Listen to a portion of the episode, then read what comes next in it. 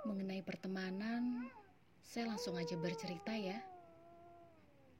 Pernah seseorang bilang kepada saya bahwa teman kantor jangan dijadiin atau disamain sama teman main.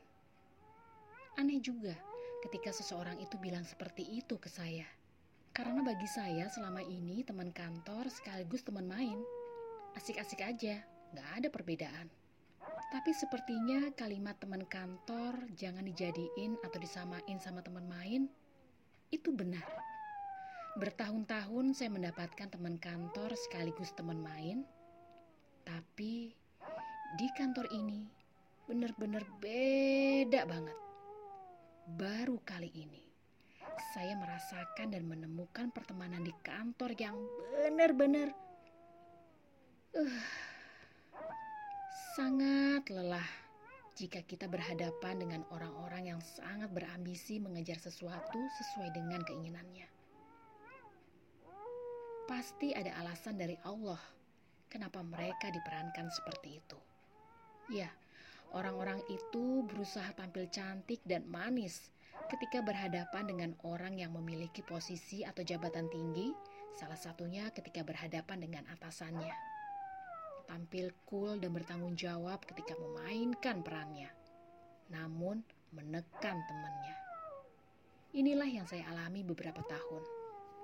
Mungkin situasi ini terjadi juga di kantor lain dan mungkin udah biasa. Tapi ini benar-benar beda banget.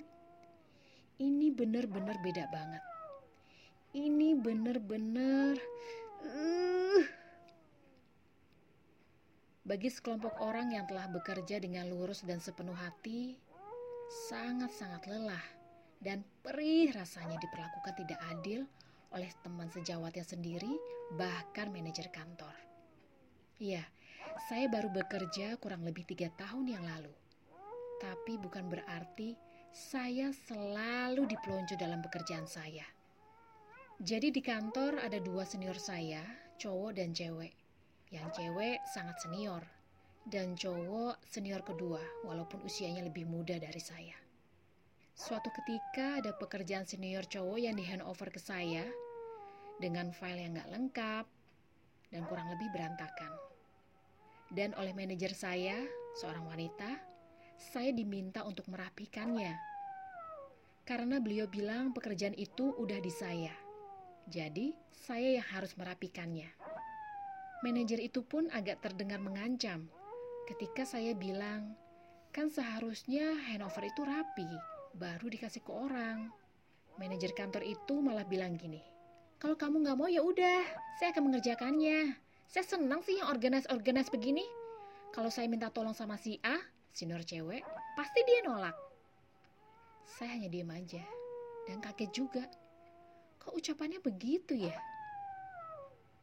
Kok malah manajer saya malah mendukung para senior saya?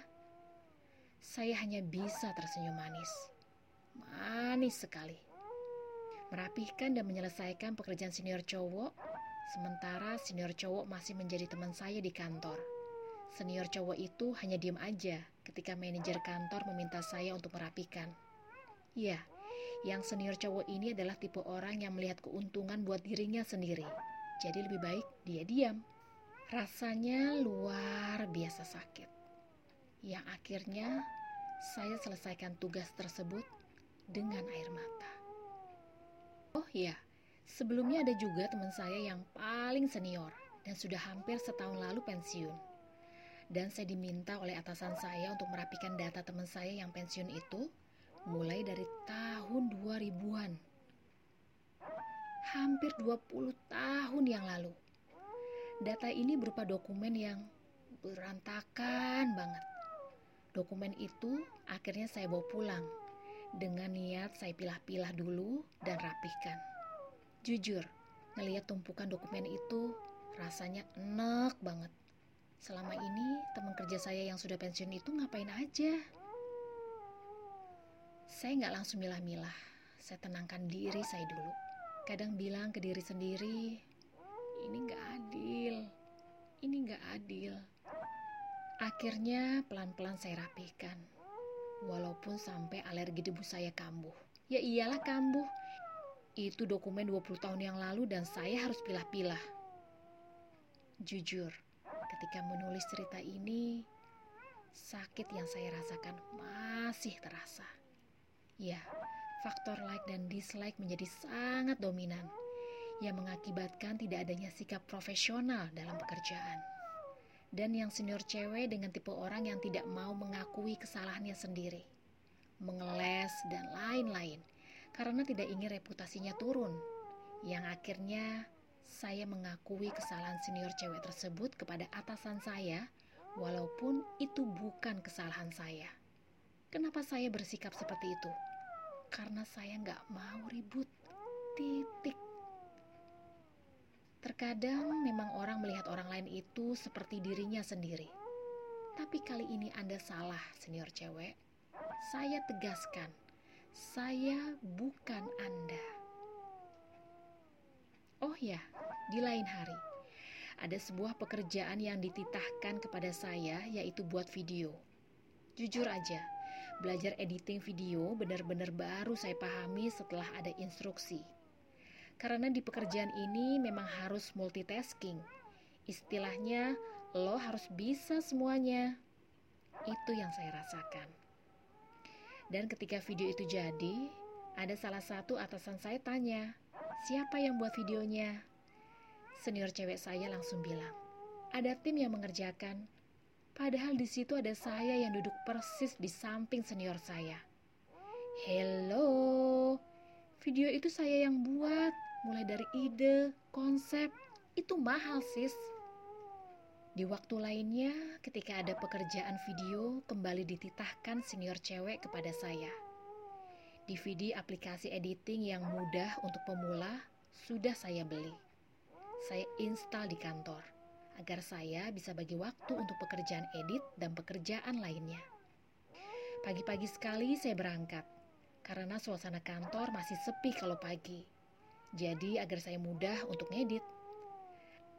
Dan sekitar jam sepuluhan pagi saya baru mengerjakan pekerjaan lain. Hingga di ujung waktu, senior cewek mengirim pesan kepada saya kalau tugas videonya diberikan saja kepada teman saya yang editor. Jujur, kaget banget ketika senior cewek itu bilang seperti itu. Kenapa nggak dari awal aja kalau video itu bukan saya yang buat? Kenapa dari awal dititahkan kepada saya? Kenapa ketika sudah di tengah jalan saya diminta berhenti? Benar-benar gak ngerti. Sama sekali tidak pernah mengerti. Tidak pernah simpati apalagi empati sama temennya sendiri. Emang sih dia bilang gini, kamu yakin bisa? Kalau yakin gak apa-apa. Aku gak mau kamu pusing. Alasan banget. Kenapa gak dari awal sis? Yang saya pusingin adalah sikap Anda. Gak jelas. Oh iya, pernah juga ketika saya ambil cuti. Saya pun hampir gak pernah ambil cuti. Dan sekalinya ambil cuti, saya ditanya sama senior yang cewek. Kapan masuk? Banyak kerjaan. Ijah kali. Padahal saya udah ngajuin cuti dan dia udah tahu kok saya mau ambil cuti.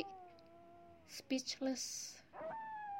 Dan kisah lainnya masih banyak yang bisa dibilang, mohon maaf, zolim sama teman kantornya sendiri. Saya hanya evaluasi ke diri saya sendiri. Kenapa ya saya? Apakah saya nyebelin? Mungkin kali ya. Jadi kangen sama teman-teman kantor dulu, meski saya tidak lagi berkantor di kantor yang dulu. Kompak, saling bantu, saling peduli. Teman kantor sekaligus teman main. Itulah teman. Oh ya, dengan cerita tadi, kalau kamu jadi saya, apa yang kamu lakukan?